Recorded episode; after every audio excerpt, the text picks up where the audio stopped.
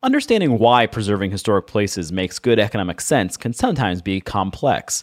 Fortunately, today, we're joined by Donovan Rypkema, the principal of place economics and the president of Heritage Strategies International, someone who's made a career of doing just that. Donovan is one of the world thought leaders on preservation economics, and he and I talked about the economic benefits of preservation, both short term and long term, as well as the uncertain future of the Federal Historic Tax Credit Program. Make sure you have your TI 83 batteries in place because this is PreserveCast. From Preservation Maryland Studios in the historic podcast district of Baltimore, this is PreserveCast.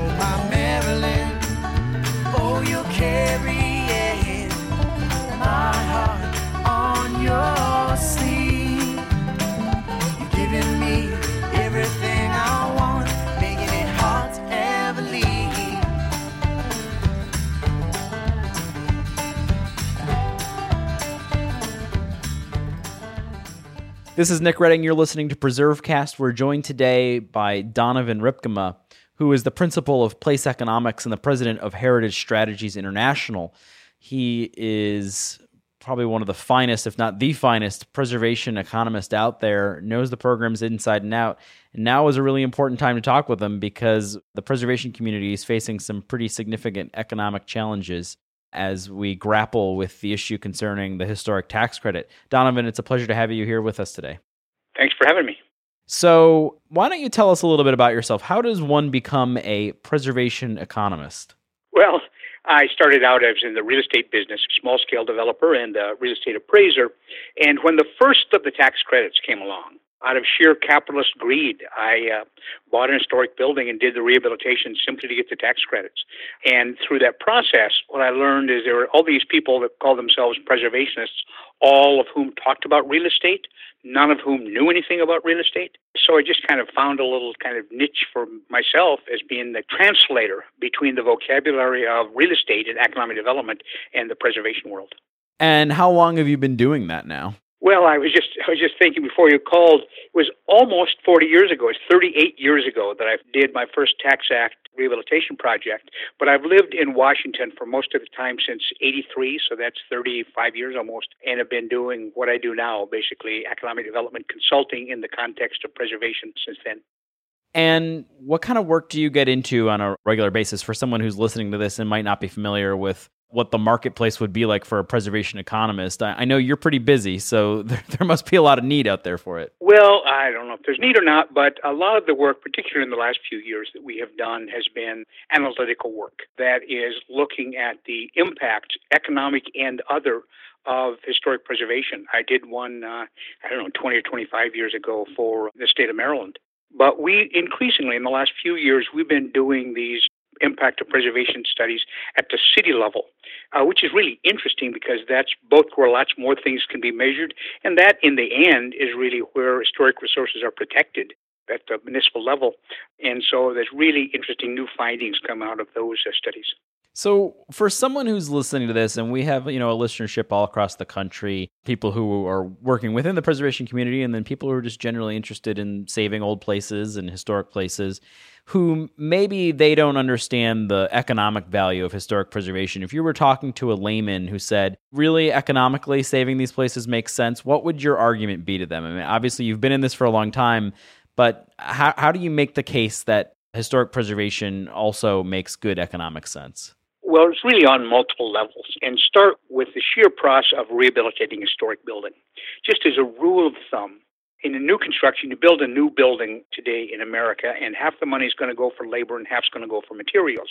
If you rehabilitate an historic building, 60 to 70 percent of the money is going to go to labor, with the balance being materials. And that has a magnifying effect in terms of its impact on a local economy first the same amount of money, more of it goes to people's paychecks. When you buy a sink and install the sink, the sink doesn't spend any more money, but the plumber who installed the sink does. So there's first more of the dollars going to labor, and second, those dollars are recirculated in the community. So with the same amount of money spent, you have a lot larger economic impact, uh, just in terms of jobs and expenditures in the local economy with preservation than with new construction. Uh, second is the issue of property values. This is the area that's been looked at by more people in more parts of the country and more methodologies than any other. And the consistent finding is that properties in historic districts have rates of appreciation greater than the market as a whole and greater than similar undesignated neighborhoods. And this doesn't have to do with the income level there. It doesn't matter if that's a rich neighborhood or a poor neighborhood, the rates of appreciation tend to be greater in those local historic districts. Nobody is paying for the premium on those properties for the privilege of appearing before some goofy preservation commission. They're paying the premium for the confidence that the lunatic across the street can't do something to his property that has an adverse effect on the value of my property. The third thing that's kind of related, but it's a separate channel that we really learned in the big real estate crash. We've now looked at about 30 cities around the country. In every instance, the rate of foreclosure in local historic districts was decidedly less than in the city as a whole. Here you have this huge real estate crash, worst economic event in, in uh, half a century.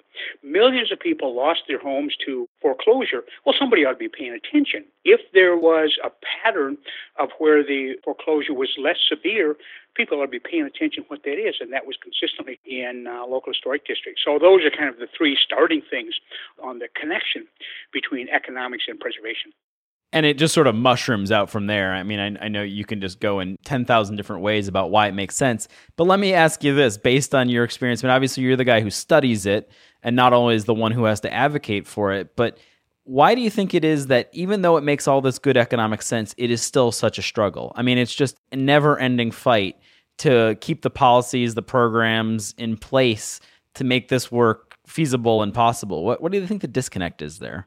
Well, I think that we still, as preservationists, are more likely to talk about the beauty of gargoyles than we are about tax base.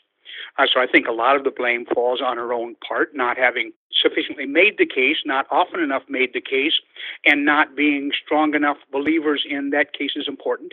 And it's not as important. The economic arguments for preservation are not as important in the long run as the other whole range of other arguments. But in the short run, those who have the decision making power over what happens to our historic resources bankers, mayors, real estate agents, developers they need that short term argument. So we have to do a better job and more frequent job of making the case. Second, politicians in particular, like the big fix, like the giant stadium or, you know, riverfront marketplace or casino or some giant economic development scheme, and so are less enthralled with the kind of trickle up, small to big, incremental kind of economic development that preservation makes. And third, I think that we haven't done a very good job of explaining to people what's important about preservation. And the economics is a piece of that argument, but it needs to be in a larger context. And we just haven't done a good enough job of kind of making the comprehensive case about why preservation needs to be a central part of a broader public policy.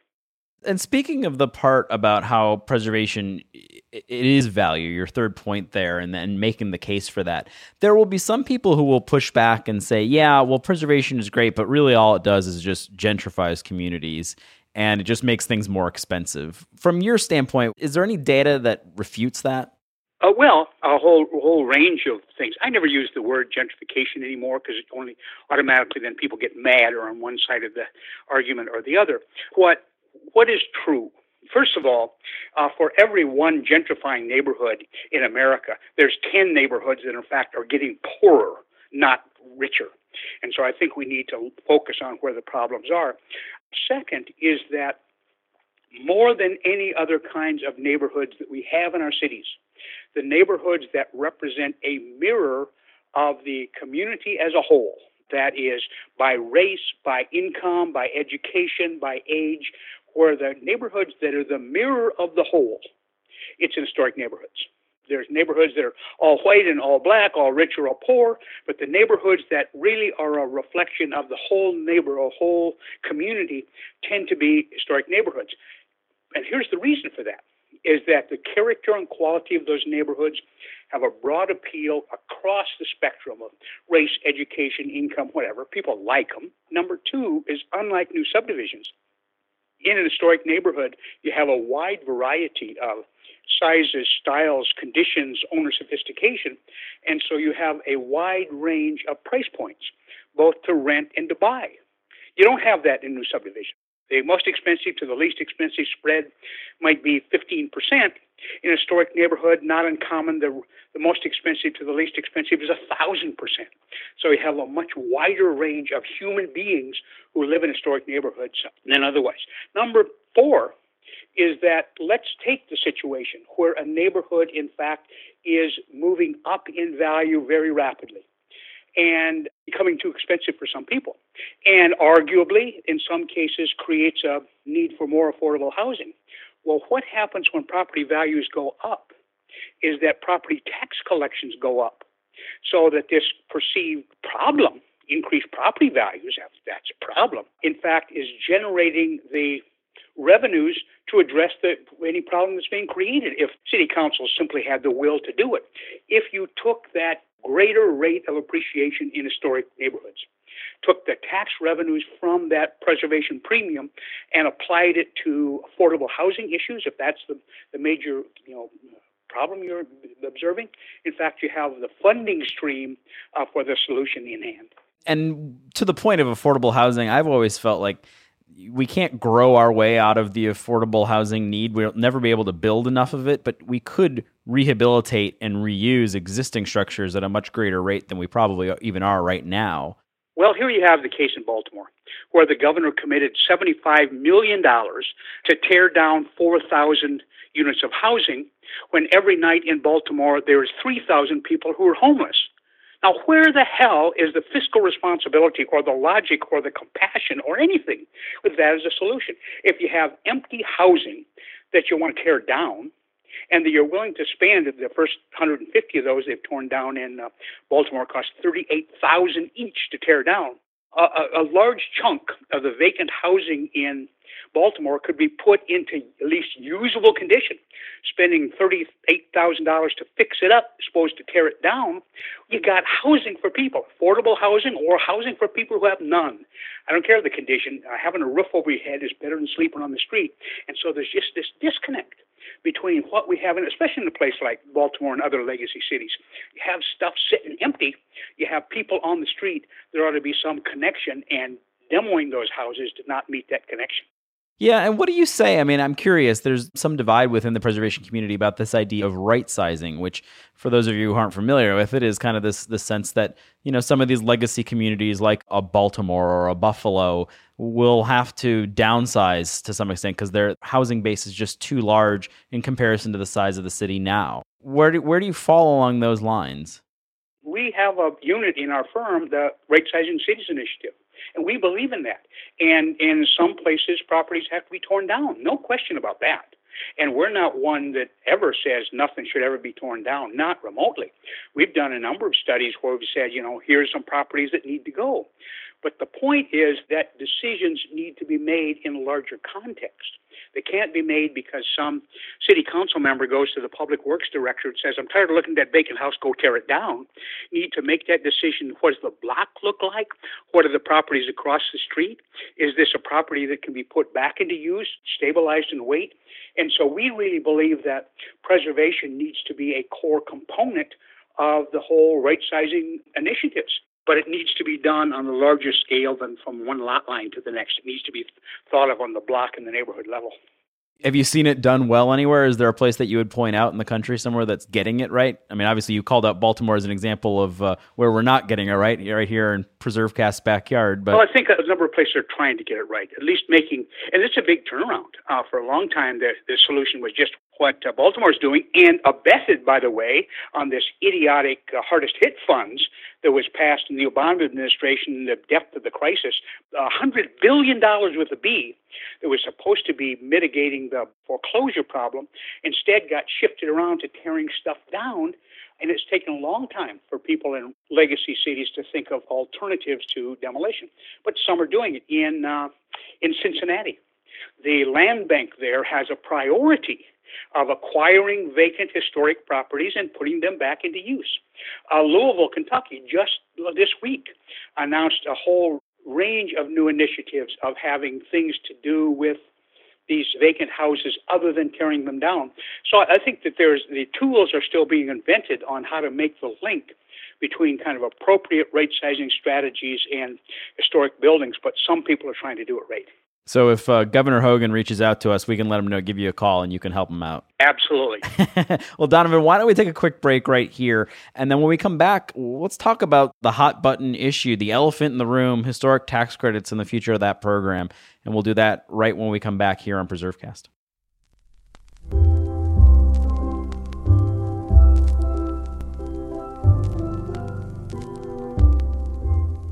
While Nick and Donovan are talking about the hard facts of preservation economics, I couldn't help but notice that Halloween is just around the bend. And, according to reports from Marylanders dating as far back as the 1730s, if you were out in the woods of Frederick County or Washington County in Maryland, something else might be lurking just around the bend. The Snallygaster. Descriptions of the snallygaster's appearance vary, but common elements include a long, pointed beak and massive, dragon like wings and claws. Other features, sometimes mentioned, are thin, razor sharp teeth lining its beak, and even multiple octopus like tentacles. 18th century accounts by early German settlers refer to the beast as a Schnellergeist, or quick ghost, that rapidly pounced upon its unsuspecting prey. More accounts and reports of the beast continued throughout the 19th and early 20th centuries. Then, on February 12, 1909, the Middletown Valley Register published a letter from T.C. Harbaugh of Casstown, Ohio, who spotted a gigantic monster, which he claimed was on the loose and headed towards Maryland. Reports of sightings and encounters from wary citizens quickly flooded newspapers throughout western Maryland. Even more terrifying, other reports suggested it had laid an egg at Crampton's Gap near Burkittsville, perhaps laying the basis for even more snallygasters. Sightings continued for many years, including a chance encounter in 1923 with Middletown resident Charles Main, owner of Main's Ice Cream, who reported to a Cumberland newspaper that its wingspread appeared to be between 12 and 14 feet. At times, he said, it threw out long streamers like the arms of an octopus, but would draw them in again then, in December 1932, the Hagerstown Morning Herald reported on the death of the Snallygaster. It was purportedly lured to a moonshine still in Frog Hollow in Washington County and was overcome by the noxious fumes and drowned in the alcoholic vat. Some have suggested that the accounts beginning in 1909 were a veiled attempt at scaring away would be ne'er do wells from Middletown and the surrounding region. Others have explained that the original letter from T.C. Harbaugh is the explanation as Thomas Chalmers Harbaugh was a native of Middletown and an accomplished author with a passion for the area's history and culture. Perhaps he was looking for an excuse to pen a good story and give the valley some intrigue. Or perhaps it's all true, and there's another snally egg in the Blue Hills just waiting to hatch. Nope, nope, nope, nope. Too creepy for me. Back to PreserveCast. Do you have questions? We may have answers. If at any point during this podcast you've thought of a question that you have for us or maybe one of our guests, we'd love to hear about it. You can send an email to podcast at presmd.org and we'll try and answer it right here on the air on the next episode of PreserveCast.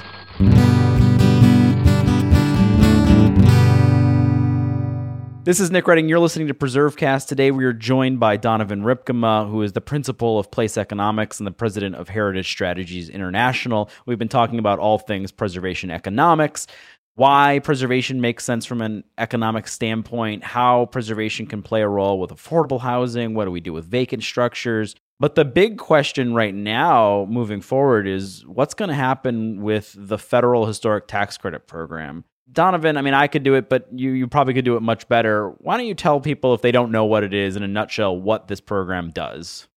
Well, the Federal Historic Tax Credit is the singularly most effective tool for getting private sector investment into historic buildings in the world. In the world, period. We do a third, you mentioned heritage strategies. A third of our work is international, and as part of that, we have looked at incentives around the world that encourage the preservation of historic buildings. There is none remotely close to the effectiveness that the uh, federal historic tax credit has had since it first began in 1976, 7, or 78. What it does is a tax credit is a dollar for dollar reduction of taxes payable. And if I meet the standards and rehabilitate an historic building, I get a tax credit of 20% of my investment. So I acquire a, a historic building and I spend a million dollars rehabilitating it. I get $200,000 as an offset against the income tax I would otherwise have to pay. So that's a tax credit, and it's been extraordinarily effective around the country. You guys actually at uh, Place Economics put together, I think it was like a top 10 reason to save it. And you know, just had all these stats one after another. I mean, do you have sort of a favorite economic impact of the credit that you would share if you had only one thing to be able to say in front of Congress? Why would you say we should save it from an economic standpoint? Well, I, I can't limit it to one. All right. Number one, it's one of the few federal programs that, in fact, more in the end goes back to the federal treasury than it costs the federal treasury. David Listokin at Rutgers has looked at this over the whole life of the program, and what he's calculated is over the life of the program, over a dollar twenty goes back into the federal treasury for every dollar that goes out. So I don't care if you're the most, you know, right wing conservative, balance the budget type in Congress. For God's sake, here's a program that more than pays for itself. Why in God's name would you say, oh, that's one we got to get rid of?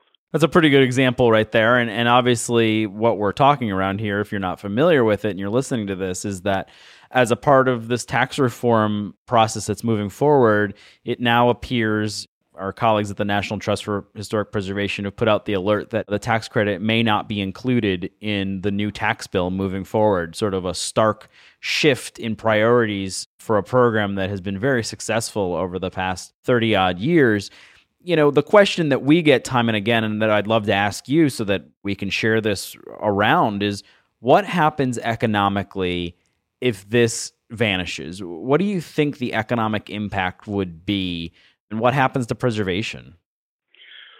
Well, preservation as a movement will still exist. I mean, there's plenty of people believe, you know, in it with tax credits or not. What's going to happen is that the rehabilitation of historic buildings will no longer be a central component of downtown revitalization, of neighborhood stabilization, of private sector investment in those buildings. I mean, it's not because developers hate old buildings that they don't always do them. The reason a developer doesn't do an historic building is because it doesn't make economic sense to do it.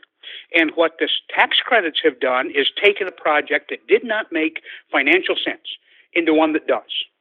And you take away that tax credit, it no longer makes financial sense. Ergo, developers will put their money in building some building at the edge of town.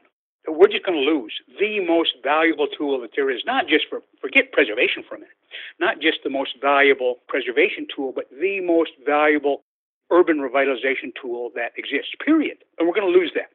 And I'll tell you, on the political side, and I know that the Maryland delegation has been pretty strong supporters of tax credit, no longer enough to accept as a good answer from your senator, well, I voted to keep it. That's not enough. This has to be the deal breaker. Our congressmen and our senators have to say to their colleagues on either side of the aisle, this has to be the renewal of the tax credit, has to be in the tax revision, or you're not getting my support on a damn other thing. It has to be a deal killer. It's not enough to say, oh, yeah, I'm going to support you. I'm going to vote to keep it in. That's not good enough. It has to be they have to get enough votes so it stays in there. Democrat or Republican, I don't care. And I don't care how they voted. If we lose the tax credit, every one of those who said they were committed but it didn't pass need to get our wrath in the next election. Well, I think people can gauge by the tone of your voice and the sincerity of your argument that this is really serious stuff. I mean, we've been involved in it.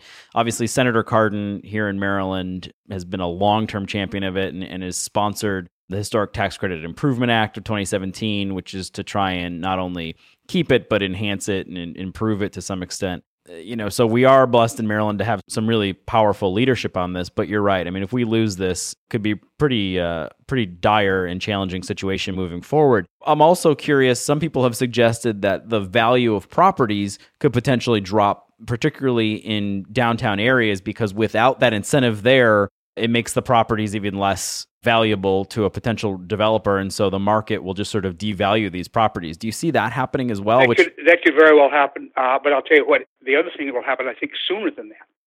when a property is sitting unused and vacant, that is prima. I come from the real estate appraisal world. That prima facie has an adverse impact on the properties around it.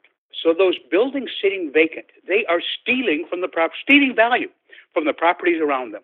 And so if we lose this, we lose this valuable tool, more and more of those buildings will be sitting vacant certainly you're right that they'll go down in value themselves. But a bigger issue is they're going to be a costing value of the properties around them. So where's the property tax revenue is going to go to pay the cops and the teachers and fix the potholes on Baltimore streets? It's going to disappear. It has to be a priority across the board. I don't even care if you care about historic preservation. If you care about kind of urban life, urban vitality, good investment, leveraging public resources on a huge degree, uh, you need to be for this tax credit extension.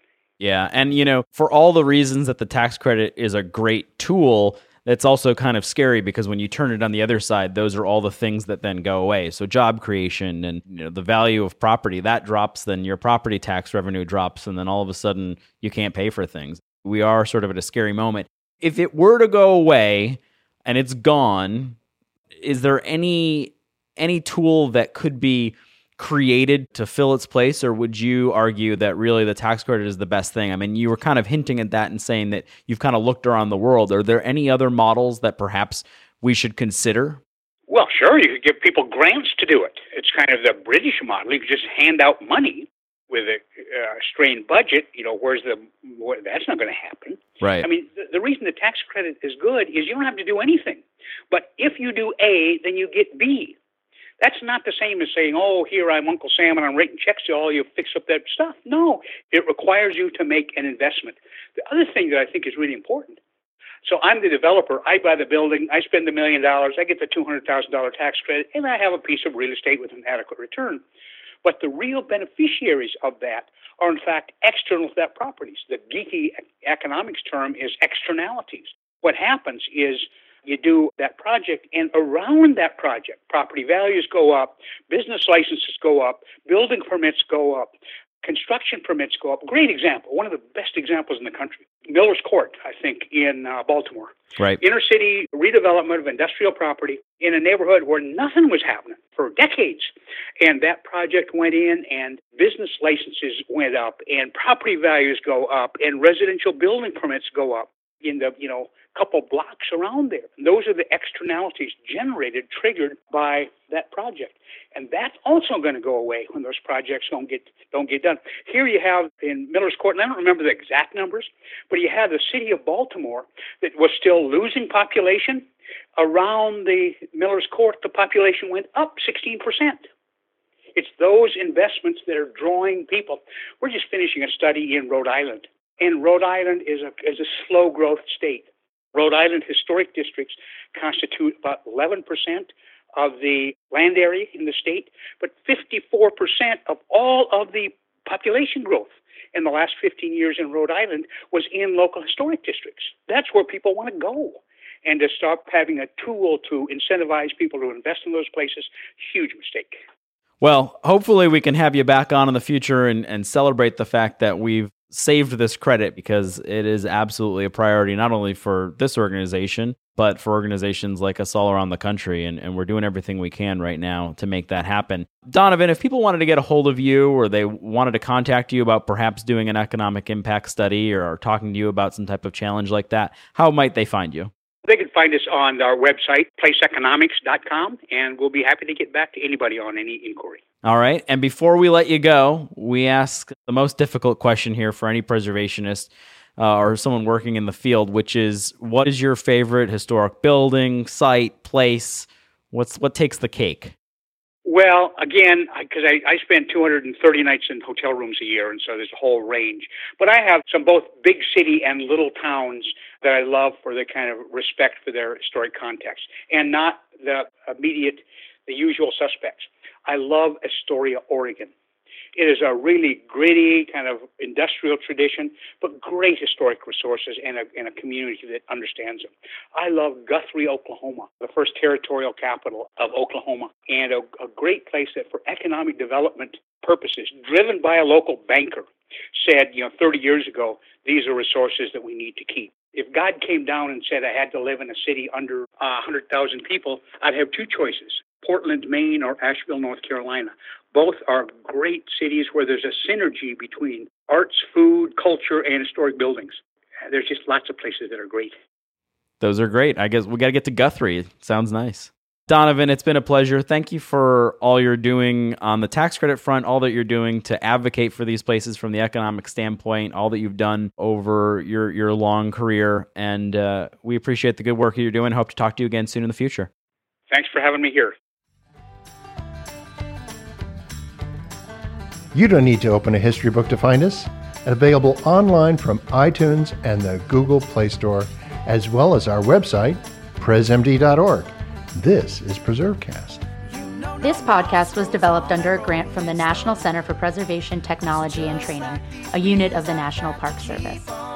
Its contents are the sole responsibility of Preservation Maryland and the Maryland Milestones Heritage Area, and do not necessarily represent the official position or policies of the National Park Service or the National Center for Preservation Technology and Training. This week's episode was produced and engineered by Stephen Israel. Our executive producer is Aaron Marcavitch. Our theme music is performed by the band Pretty Gritty. You can learn more about them at their website, prettygrittymusic.com, on Facebook, or on Twitter at PG underscore Pretty Gritty. To learn more about Preservation Maryland or this week's guest, visit preservationmaryland.org. While there, you can check out our blog and learn about what's current in historic preservation. We're also on Facebook, Instagram, Flickr, and Twitter at PreservationMD. And of course, a very special thank you to our listeners. Keep preserving.